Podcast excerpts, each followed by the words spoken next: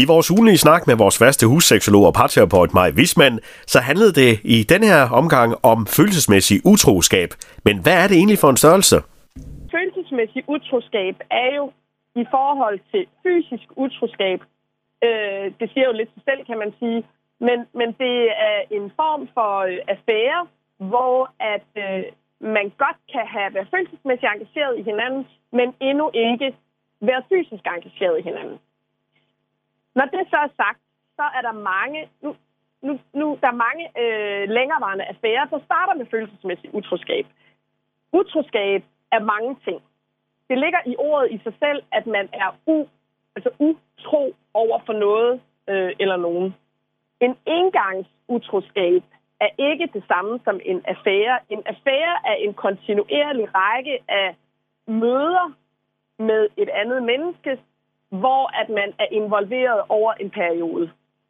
Man kan godt have en engangsutroskab, hvor det er fysisk, men det er svært at være følelsesmæssigt utro en gang, fordi det kræver et engagement.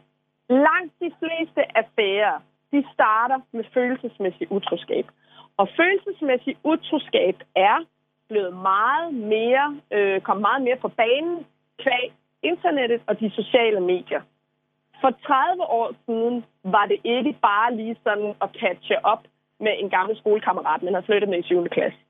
Det gjorde man, det kunne man gøre, når man skulle til reunion eller jubilæum, men man sendte på det tidspunkt jo ikke sms'er og breve, som man sender sms'er eller messengerbeskeder eller beskeder via andre sociale medier i dag.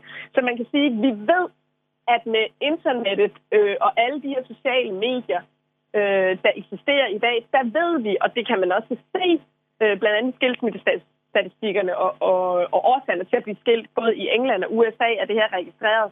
Det er det sikkert også i Danmark, jeg har bare ikke set undersøgelserne endnu. Men det, der har været årsag til brudet, det der er årsag til skilsmissen, det er utroskab, der er startet via sociale medier. Så vi ved, det eksisterer i meget højere grad i dag, end det gjorde for 20, 25, 30 år siden, ikke? Men spørgsmålet er, hvorfor gør vi det så? Ja, det er en helt anden snak. Så hvorfor vi er utro, kan vi tage på et andet tidspunkt. Fordi det er faktisk, der udkommer min bog her den 4. september. Og jeg kan love dig for, at der er lige så mange årsager til, at man er utro, som der findes utroskabsepisoder. Om end der er nogen, man kan sige, der er nogle kategorier. Men følelsesmæssig utroskab foregår. Man kan sige, at det, der kendetegner det, er, at ens partner ikke ved det. Det, der også kendetegner det, som vi ved fra en forskningsbaseret parterapi, det er, at det bliver hemmeligholdt. Om man deler det hemmeligholdt for ens primære partner, fordi i det her tilfælde kan man jo faktisk sige, at der går man faktisk hen og har en ekstra partner, om end man ikke har kysset og været fysisk utro. Men det bliver hemmeligholdt for ens partner. Og noget, som man kan blive klogere på at dykke ned i din bog, der kommer om, er det 14 dage? Ja, den kommer her den 4. september. Den kan forudbestilles inde på både Saxo, men også inde på forlaget, der hedder Men Hvorfor?